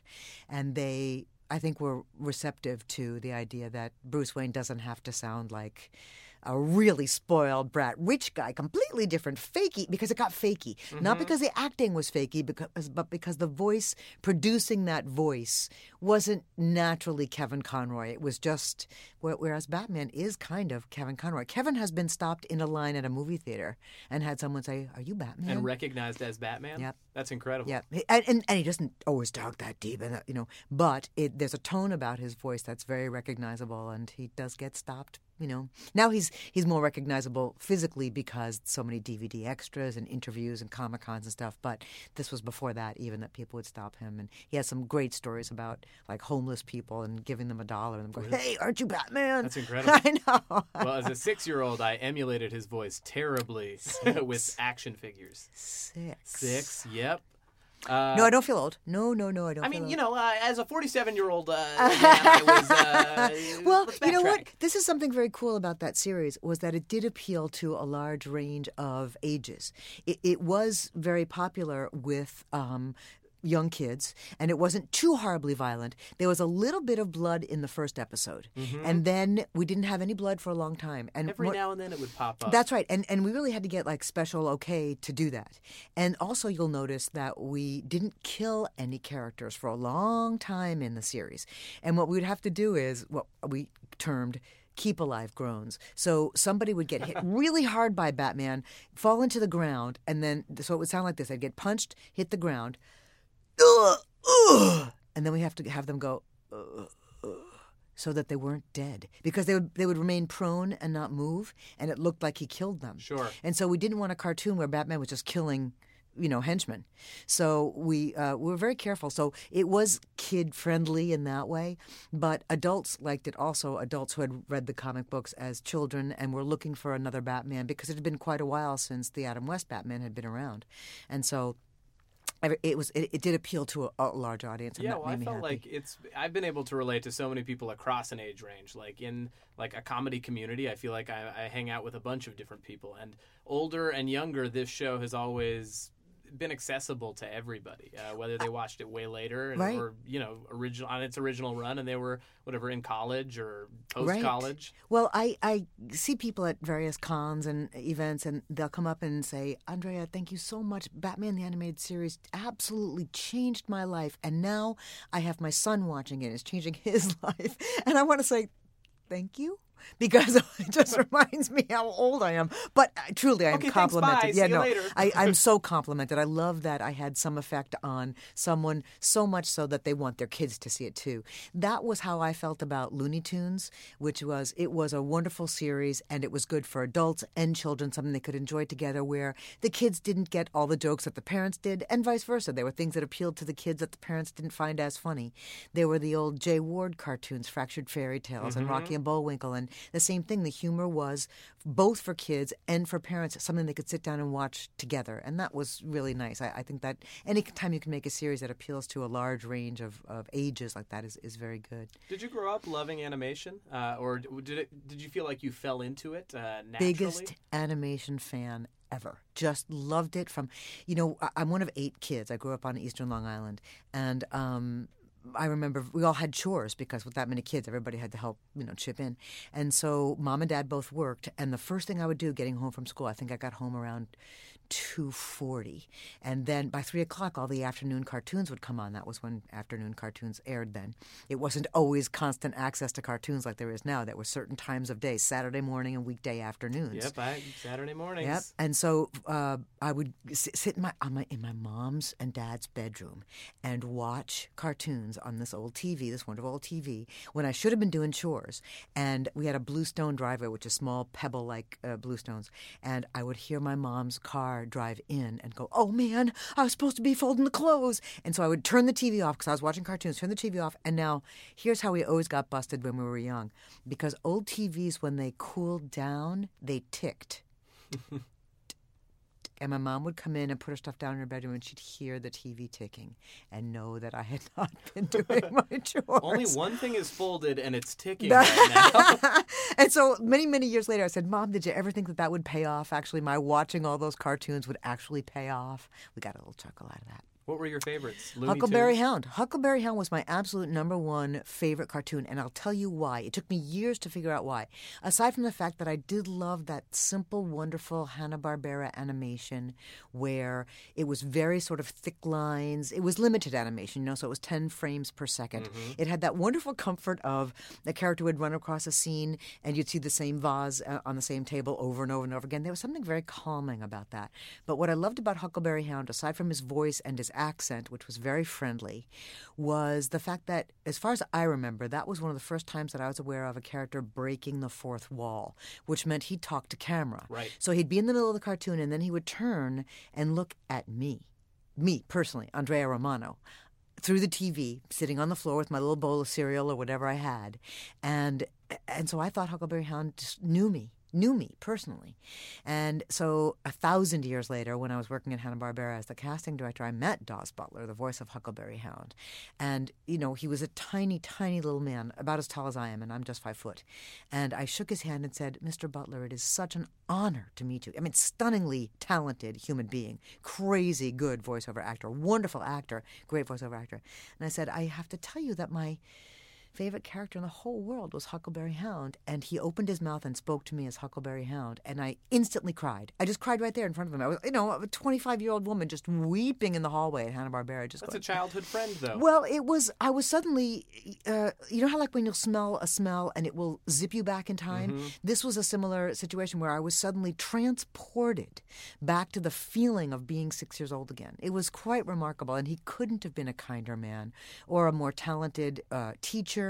And uh, really wanted new voiceover actors to do well as they came up in the field. And he was working with me. I was a casting director. And the fact that I was able to cast him in things just was ridiculous to me. Crazy good that I got to meet these people. Mel Blanc and Daws Butler and Don Messick and all those early Hanna-Barbera cartoons were my introduction to cartoons. Certainly the Looney Tunes cartoons as well, the, the classic Warner Brothers cartoons. And then the... Um, The Jay Ward cartoons, the Bullwinkle and Rocky and Bullwinkle. And, and my favorite of those were the Fractured Fairy Tales. Oh, me too. Oh, just wonderful. They're still great. They still hold up. They had those corny little end lines. Oh, that yeah. would, And I had a great a great good fortune of working with many of the people who worked on them, Hans Conried and June Foray. And I got to meet and work with so many wonderful actors. I'm I'm so grateful. And, and because I was such a big fan, that's really had a major impact in my life. Is there anything from those Fractured Fairy Tales or Huckleberry Hound that you can imagine that you like pinpointed uh, as something you brought to your current work, or you've been able to apply as a lesson to working on things now? Well, there was a joyousness about those cartoons. I absolutely got the feeling that the actors were having a good time doing the work. And so that is absolutely something that I have brought into my work, which is I feel that if we're not having a good time in the recording studio, the track is going to sound labored and not flowy. And so I try to create an environment where actors feel really comfortable and we have a lot of fun. And then I have to crack the whip because I got to get the work done. But I'm good at that. I'm good at like, okay, okay, stay with me, you guys, stay with me. And we'll all laugh, laugh, laugh together. And then, okay, back to work. And so that aspect of joy, I tried to to to bring from those cartoons that I watched into the work that I still do today. And that brings me to asking you about your process, about how an actual voice record goes in the moment. So uh, from what I know, and this is, you know, just me reading about it, uh, you, you do prefer having everybody in the room at the same time, which seems so much better. You can connect with people. On so many levels. I... Let me go back and talk about how I prep a sure. script. So um, yeah, walk let's me say that okay. So let's say the, the casting is already done, whether I'm casting it or I'm working at Nickelodeon, where they have a remarkably wonderful casting department. So I don't have to cast there; I just come in and direct. But I get the script ahead of time, and I prep it by um, you know the, the script is sent to me. It's called a shooting script. It has all the stage direction as well as all the dialogue, and so I highlight the bits of information that I think it's important for me to tell the actor. They don't know what kind, they don't need to know what kind of camera pan or what kind of wipe we're going to do or how it's going to be lit or what that is. But they need to know they're running through this scene. They need to know that huh, is them leaping from one rock to another. They need to know that information. So I'll I'll highlight that on the script. And in a perfect world, I'll be able to bring in all the actors together at the same time, and we'll be able to do what's called a table read or a rehearsal.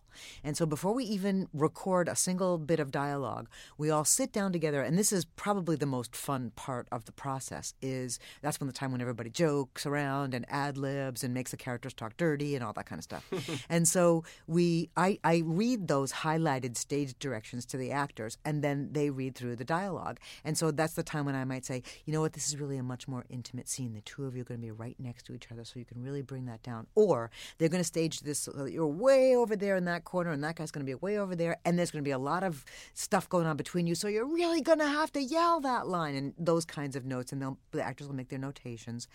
And um, typically not indicated in the stage direction, or sorry, typically indicated in the stage direction but not in the dialogue, is all the extra stuff like the character gasps. It won't have it indicated as dialogue. It'll just be hidden there. So I have to write it in. I'll tell the actor, okay, before this line, you're going to go, and then say your line of dialogue. Or you you trip and fall, and then you say the line. So, and then say the line dog. So all that stuff gets written in by the actor during the rehearsal process. Then we go to the microphones and sit down, and without me interrupting, ideally, they get to play a whole scene out. Now, they've already rehearsed the whole thing. Any guest roles that have not been in before, we set the voices during the rehearsal. Uh, and then at that point, we all start recording. They can't overlap. This is purely a technical Uh, reason why they can't overlap. When we read the track afterwards, they have to all be clean so that they animate, so that they do what's called exposure sheets and make sure the voice, the mouth flaps match which character is speaking. If multiple voices come in, they can't tell which mouth flap to do. So um, they may overlap the tracks later so that they actually do interrupt each other, the characters, but the actors can't do that. So during the ensemble record, why that's so key is a major part of acting is reacting. So when I'm talking to you like this, you're going to respond in a certain way. If I'm talking to you like this, you're going to respond probably in a different way. And if I'm talking to you like this, you're going to respond in a yet a third way, right? Right. If we do it right there on the spot together, I can tell if the way you responded is appropriate. If I record you three weeks from now after recording myself, I have to do many, many, many more takes with you to find out how it cuts with mine. And to play every single take I did three weeks earlier would take so much time. We just do multiple takes with you. So ensemble record is really far faster and record, requires far fewer takes than when I record actors separately. Now, voiceover is this great field where you don't have to be there in the room at the same time. We can make it work to record you individually. So if you get sick, or if you get a, a wonderful on-camera gig, or if you're cast in a play in New York, we can record you separately if we have to, but it's not ideal. So you get that acting and reacting thing. You also get, whenever somebody ad-libs something, that may change the line that follows. And if I have you both in the room at the same time, we can figure out how to get that response to be appropriate to whatever the ad-lib was. And so that makes it faster as well. It's just also really fun. It's yeah. really nice to have that energy, to be in that energy. There's to a camaraderie watch. To it. I'm working on a series now, a brand new series for me, um, and it's only a few episodes into recording, and they were not using a professional voice director before. And not to toot my own horn in any way, but one of the things that I've learned how to do after all these years is deal with all the things that there are in a recording session, which is all the actors, the engineer, the person who's keeping the log, the producer, the writer, however many people may be in the room, all of that I have to pay attention to. For a brand new voice director who isn't really a voice director, maybe they're a writer who's going to take over the voice directing uh, responsibilities, or maybe it's an animation director who's going to do it, or maybe even a producer who's going to do it. It's hard for them to pay attention to all those things. It's a lot of splitting your attention and keeping a very fun, wonderful atmosphere in the room. And so they were recording actors singly, one at a time. And so then they were just running into a lot of trouble, and they came to me and said, will you come do this series for us? I said, sure, let's get a session together where all the actors can be in there together. And the actors were so grateful for it because they had no idea what any of the other characters sounded like. Oh, wow. So they were acting in a vacuum. They were not knowing what, you know, their best friend was supposed to sound like. They had been told who the actor was. Maybe they knew who that was. Maybe they didn't. They had no idea what the voice was they were doing. And so this was a wonderful opportunity for them to all, even if they don't ever record again together, at least they know what this other guy sounds like and that girl sounds like and that character sounds right, like. Right, they so can fill in the blanks. That's and... right. And so that's why I feel ensemble record is really good. It, it it also makes my job a lot easier in that we can tell right away whether a scene is working. And and why I like to do the table read or the rehearsal is every twenty-two minute piece, every forty-four minute piece, however long, eleven minute piece, they have their arcs. Right? So mm-hmm. dramatically, there's an arc, and you've got to f- know where each scene fits into that arc. So you don't want to peek out too soon and then have nowhere to go when you get to the actual top of that arc. And so when we rehearse it, we can all see where that, how that flows and where we have to get to in order to make this piece make sense. Right, because you could get narrow-sighted just isolating a scene, and it's like, great, we want to hit a peak in every single scene. It's that's like, no, right. That's... that's right. Then you have too many peaks, and, and then the real peak doesn't have any impact. And the other thing, which is purely selfish, is I'm very fortunate that I work on a lot of projects at the same time, rarely ever less than five projects at any given time, and each one of those projects probably has at least three episodes that I'm working on at the same time, so that's about fifteen different scripts yeah. I have in my head all at one time. And without a rehearsal, I may not necessarily remember exactly everything that's going on in this piece. So the rehearsal, you know, brings me back into that that moment. If I, it also gives me the chance to check with the producer or the writer or, or the story editor or whatever. Now, how does this fit into our whole story, not just that particular twenty-two minute cartoon, but the thirteen or twenty-six or fifty-two or seventy-eight episodes that we're making? I don't, you know, and, and we don't always record in sequence. And so sometimes I have to go, you know what, we haven't recorded the episode that just precedes this. Remind me what's going to happen that leads us into the first line of this piece. And so it's a lot of just getting my eggs in a row, you know, my ducks in a row, eggs in a basket. Well, you know, what's ducks that expression? Or eggs beforehand. Thank you, thank you. Um, so so it, it helps me, on a very selfish note, to remember what show I'm directing and what where I'm going and where the piece has to get to. And, and also, I also need to know what's going to follow it, because I've not seen that script yet, I'm sure, as far as... don't peek out here because that character has to get more insane here. So don't let the Joker go completely wacko here because the next episode is going to have to go wackoer. And if you, you know, kill Mark Hamill's voice at this uh, session, you're not going to be able to get him for that one, you know, to, to, to get to the farther um, energy that he needs to get to. So it's just a good place for me to, to, to rehearse for myself as well as for the actors. So was every episode of Batman the Animated Series read as a table read first? Just, just about, yep. I would say f- for the most part. The only time did this happen, I guess it might have been during this the uh, the end. And I do you remember how many episodes we made? Was there like, were eighty-five okay. in the original run, and I think there was like another twenty-two, twenty-four. Yeah, I thought it was more than one hundred or something. There was like was... one hundred eight total if okay. you count the new Batman okay. Adventures. So there was a period of time at the end of that run when Kevin moved back to New York City. And so we had to do an I S... Actually, I think it was just phone patch. I S D N wasn't even... available yet. And the difference for those listeners is a phone patch is strictly hearing the voice through a phone line. That means the actors say in New York, I'm in Los Angeles, we're listening over a phone line, they're recording in New York. I have to wait for them to FedEx or whatever service they're using that tape to Los Angeles to have Kevin's performance.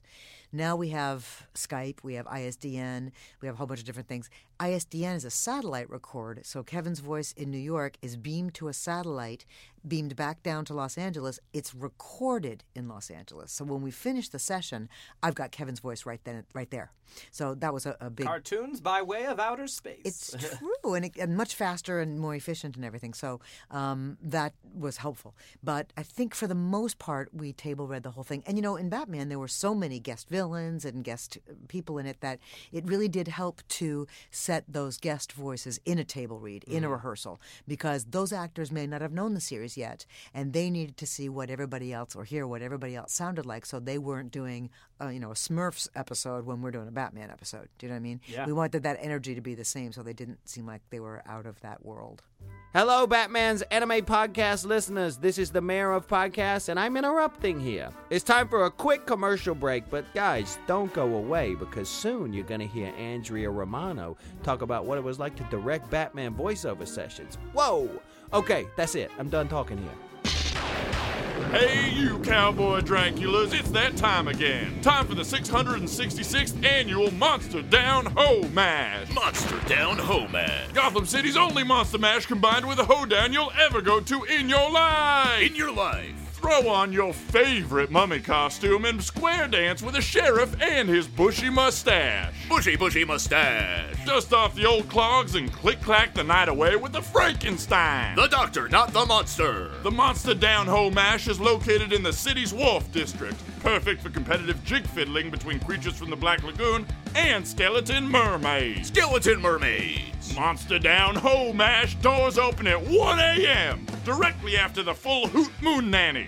It's a full moon hoot nanny. That is difficult to say. We also host a monster truck rally, which seems to service the same crowd. Synergy. Because of last year's string of indecent exposures, we ask that no Monster Down Ho Mashers attend as the Invisible Man with no clothes on. We do not tolerate that kind of behavior. Monster Down Ho Mash. It's literally the only place in Gotham you can go for a monster mash and a hoedown at the same time in the same place. We are mostly balding men with families. Get along and buy tickets now, you little doggies. Ghost doggies, that is. Monster Down Ho Mash. Let's talk about, um, we've mentioned a couple times, the On Leather Wings. Yes, absolutely. Because there was something that I wanted to absolutely remember to talk about. Uh, there's several things I want to mention, which is when that piece starts, and it was great fun, by the way, doing research on this, because I had to watch these episodes again so I could speak somewhat intelligently. When was the last time you watched them? Uh, years ago. Years and years and years ago. Um, I just don't have time... And and it was joyous to go back and watch them again. I loved it. It made me really happy. So watching the first episode, as I had remembered it as years had gone by, was, yeah, the first episode wasn't that good. We got better. But then I watched it now and went, you know what? It wasn't bad at all. It was pretty darn good, especially because it was so groundbreaking. Mm-hmm. Um, but the very first line of that is spoken by a helicopter pilot who says he sees something in the sky. What was that? And that voice is Kevin Conroy. I've always wondered. It's Kevin Conroy. Because it sounds like him, but like not enough that it, you know. I know. See, Screen Actors Guild allows us, essentially, to use an actor for three voices for one price. So that's a big part of my casting, too, is finding versatile actors who can not only give me whatever main character they're coming in for, but two incidentals as well. And so we were just beginning, and we were trying to find out what Kevin's range was and what other voices he could do. And so we gave him that helicopter pilot. But I love the fact that the very first line of the very first episode of Batman the Animated Series is spoken by Kevin Conroy. That made me really happy. Yeah, that's so cool. Um...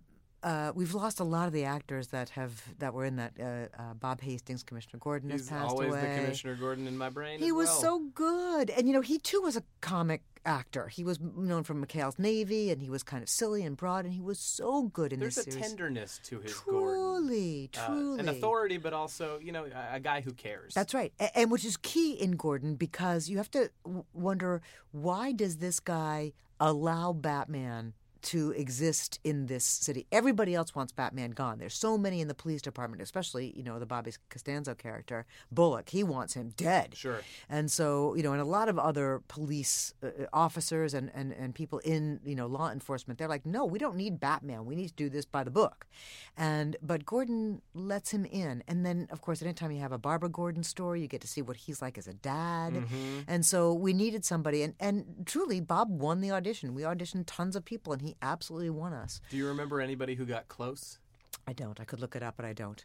Um, but one of my other uh, uh, favorite bits of casting stories about that series was we went through a huge amount of casting for Alfred. And we wanted that dry British accent. And uh, we cast an actor that I had worked with many, many times, Clive Revill. Very, very good. He appears in that first episode mm-hmm. on, on Leather Wings. And then I think within two or three episodes, I get a call from his agent saying, uh, Clive just accepted, a, I think it was a touring show. He's going to be traveling all throughout the United States and then Europe. And he's going to be in places where you're not going to be able to access him. And so I had to recast it right away. Oh, so that's why it happened. Yes. And I w- again, I would not have recast it. But, again, one of those instances where... Just so, a happy accident. Exactly. Now, Ephraim, the fact that Ephraim Zimbalist Junior, God rest his soul, he just passed away within the last year, so I loved him so much. The fact that he would even audition blew my mind. And we went back and listened to the five... you know, contenders for that role, and Ephraim was the second choice. And so we just had to go around the approval process again and have everybody say, yes, he's the guy. And he was such an elegant, wonderful Alfred, and he is the voice that I hear in my head. Mm-hmm. And, and then when I did the research again and listened back to that first episode, I went, oh, yeah, Clyde. Now, he was drier and a little bit more aloof and colder. Ephraim had a real warmth to him. And what I liked about, and I didn't mind Clyde's performance at all. Um, what I liked about Clyde's performance so much was that coldness. What I loved about Ephraim's was this is the man who raised Bruce, um, Bruce Wayne. He's got that real family warmth, mm-hmm. that real protective. It's not just Master Bruce, don't do that. It was much more...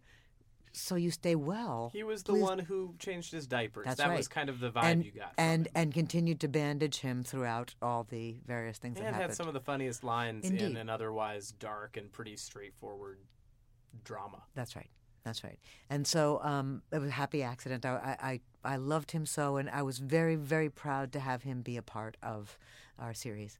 Um, so on Leather Wings, I had gone to a party at Frank Welker's house, one of the giants in the animation world, Frank yeah. Welker, who I represented a thousand years ago when I was an agent. I represented him in nineteen eighty through like nineteen eighty-three or somewhere around there. Um, and uh, I went to a party at Frank's house and met the Beastmaster, Mark Singer. Gorgeous man. And I thought, oh, he's not even going to talk to me. He's too beautiful. Couldn't have been a friendlier guy. Really pleasant, happy, wonderful, nice, warm guy.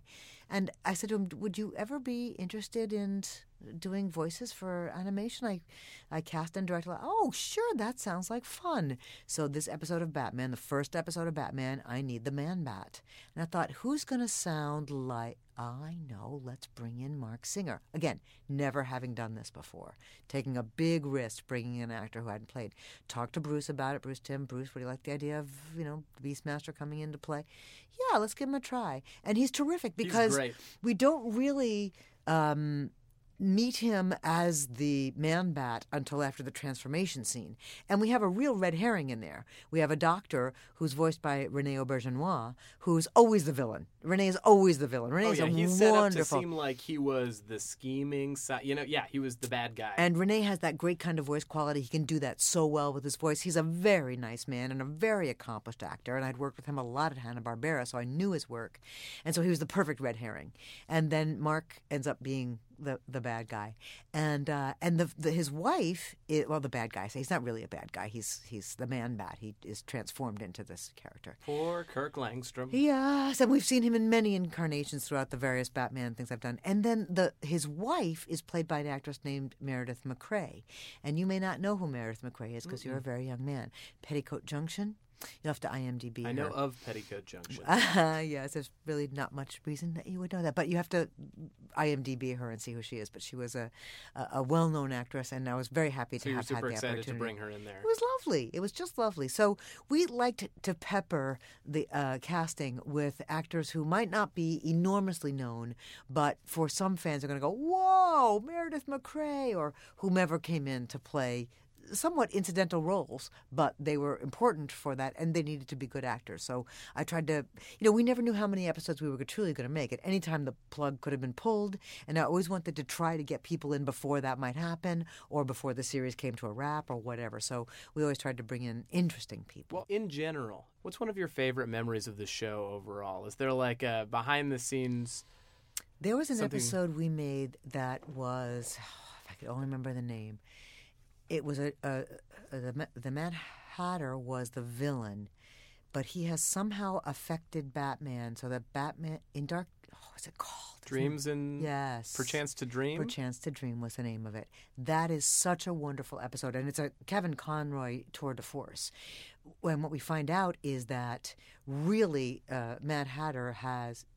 It is Mad Hatter, yes, isn't mm-hmm. it? I think so. It is. Has affected him so that he's seeing a mirror image of himself, but an evil mi- mirror image of himself. Is, am I remembering that correctly? Yeah, at the end they're in a bell tower yes, and Batman exactly. is fighting Bruce. Right, exactly. And so that's a, a wonderful episode. And to watch Kevin perform that episode where facially, when he was playing one guy, he'd be one way, and then his face would exactly would change when he's playing the other guy. And I said to him, do you want to just go through the entire scene playing one guy and then go through the whole scene playing the other guy? He said, no, let me act against myself. And watching him go back, it was great. It was just...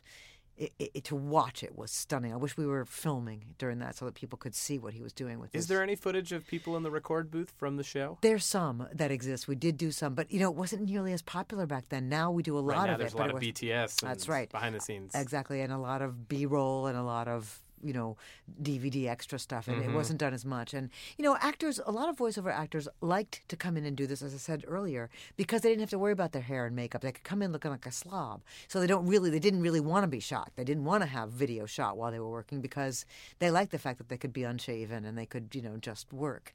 And then as soon as all this D V D extra stuff came on, then it was all about, we'll have hair and makeup for you, and then it became a whole different thing. It is interesting for the fans. It adds a different level to the actor who's coming in. It's not, and some actors will simply say, I don't want to be shot. No, under no sir, you can't pay me enough money to shoot me while I'm doing this.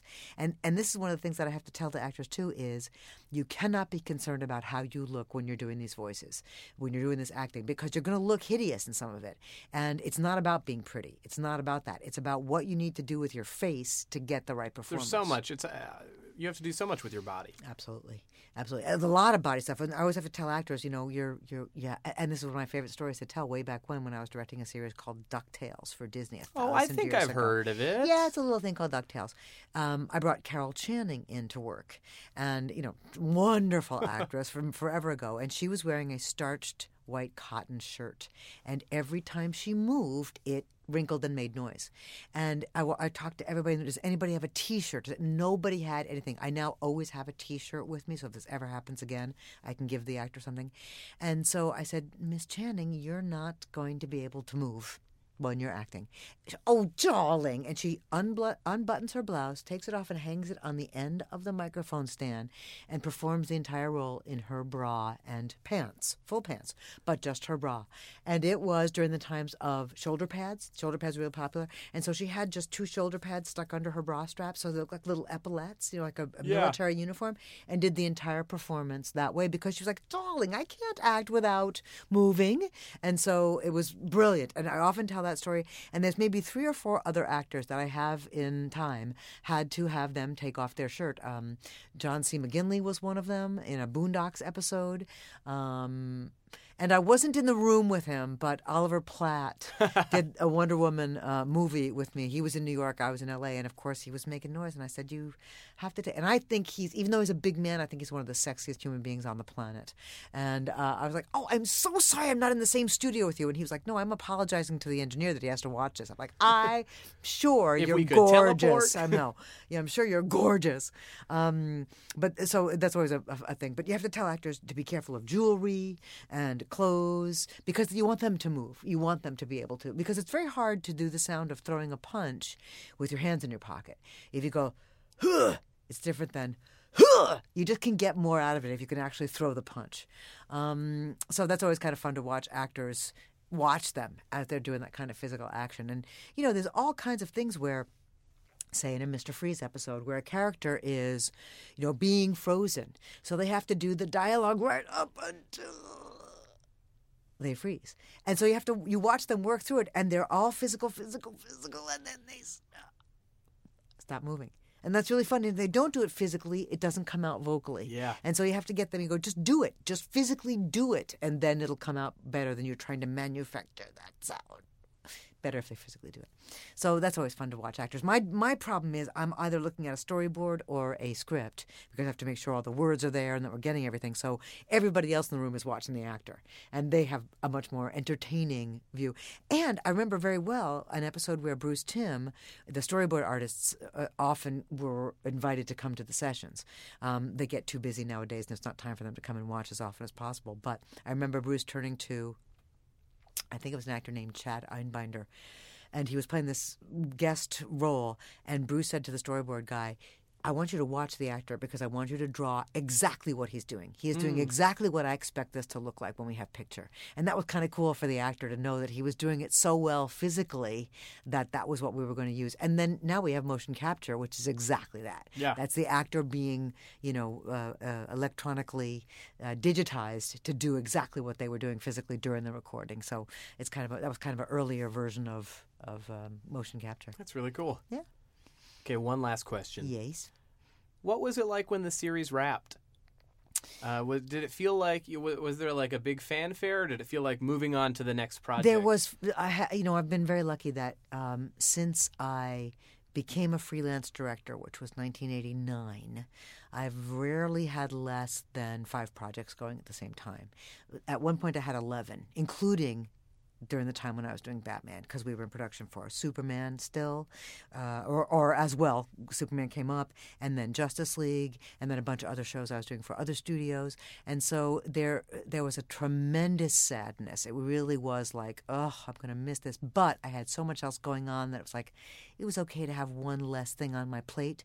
The good thing was, because of Justice League, Batman still lived on, so we didn't really have to say goodbye to Batman. And then so many other projects came up that had Batman in, including Batman Beyond, which gave us the wonderful opportunity to use Kevin as the eighty-year-old Batman and then have a young actor, Will Friedle, come in and play the young Terry McGinnis, the young Batman. So I never have had to say goodbye to Kevin Conroy. I was at his house that he just bought here in Los Angeles, his probably third, fourth house in Los Angeles over the years, um, this past weekend. So, and we work together all the time, and I just adore him. And he, oh, and he, it's very funny when I'm working on other series and people say, Andrea, do you think we could get Kevin Conroy to come in and guess? And I'm like, I know him pretty well. I yeah, can at I least ask him. I could at least ask him, and he almost always says yes. Um, but I, I, I have such a soft spot in my heart for Batman the Animated Series. It was the first of a kind for me, and it was very special for me, too, because it was the beginning of my marriage to Bruce Timm. Marta will forgive me, Bruce's wife, but we spent so much time together doing so many things, and I learned so much about the D C universe from Bruce. He's a walking encyclopedia, and so when a certain character would be referenced in a very small way, and I knew nothing about them, I would have to turn to Bruce and go, I don't know who this character is. What? Uh, what do you? Uh, wh- who's Nightwing? What the heck? Who is now one of my favorite characters? But, you know, I don't understand what happened. And then he would have to tell me the story of how Nightwing came into being, or a character that would just have a little tiny, it would be a shout out to the fans who really knew, and we would never really have time to play it all the way out. I'd have to go, Bruce, who, wh- what is this? And he, he could explain to me in very few words.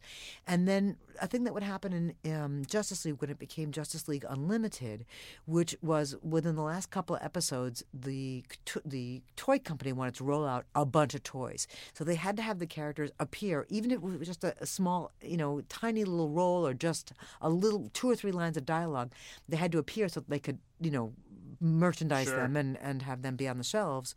And those characters I knew nothing about. And so I really had to go, Bruce, who is, because just to cast it, who is this guy and what do I need to know about casting it? And what, you know, is this character likely to come back if we do more? And, you know, you don't want to cast it just as a one shot and then cast it incorrectly and then have him show up again five episodes down the line. So right.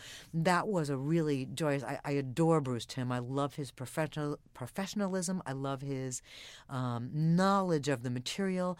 I love how opinionated he is. Whether I agreed with him or disagreed with him, he knows what he wants. He seems to have a very specific vision. He does. And what was really cool about him, too, was that there were times I could sway him.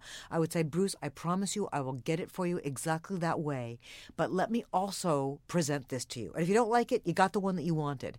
And every once in a while he would go, that's good too, Andrea. And sometimes I would hear that take being used. And so we had a very, it wasn't like I was his, you know, um, mouthpiece. We were collaborators. We worked together to create something that um, fans have, are still talking about today. And what more could you ask for than to have people love what you did twenty years ago and their kids still responding to it in a really positive way at this point. That's that's joyous and wonderful. It's art. It's beautiful. I love it. Thank you. Thank you so much for sitting down with me. My pleasure. This was really, really fun for me. Great. Thank you.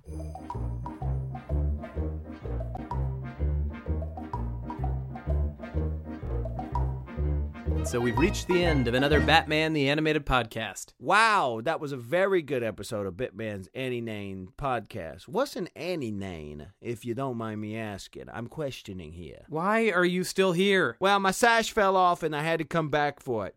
It's too large after I lost all the weight. You know, I got to get it resized. Great. Is there anything you want to say before you leave? Yes, I do want to say a couple of more things. Don't forget it to visit w w w dot moody dot ghoulie dot ani dot moodyghul dot ani dot ghoulmoody for reelection dot www. There's no way that's a real website. You know what? You got me. It's not. But if we all wish hard enough, maybe it will become one. Next on your birthday cake, make a wish for that website. Okay, I got to get over to the podcast. It's about all the different kinds of cereals. Bye-bye, and I'm talking to you.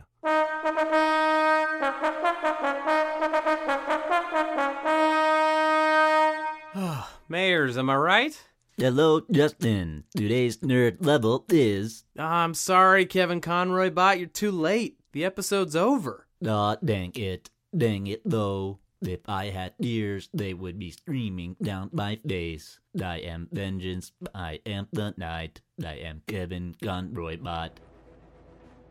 If you liked what you heard, please rate and subscribe Batman the Animated Podcast in iTunes. You can also find us on SoundCloud and Stitcher. Follow us on Twitter at B T A S Podcast or follow me at Hey Justin for updates. Don't think tweeting matters? Think again, because a fan of the show at Wade I L L Sun tweeted about it. We now have an episode coming up with Lauren Lester, the voice of Robin and Nightwing, on the books. Thanks, Wade I L L Sun. Wade I L L Sun? I don't know, but thank you.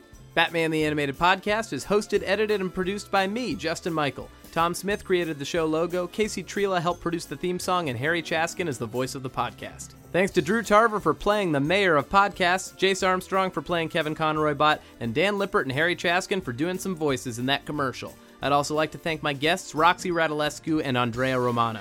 Last but certainly not least, thank you to This American Life co-founder Tori Malatia, who actually works as a host at P F Chang's on the weekends, and he seated me in a date with an overly formal, "It's in me." Isn't he the best? All right, well, join me in a couple of weeks for more Batman the Animated Podcast.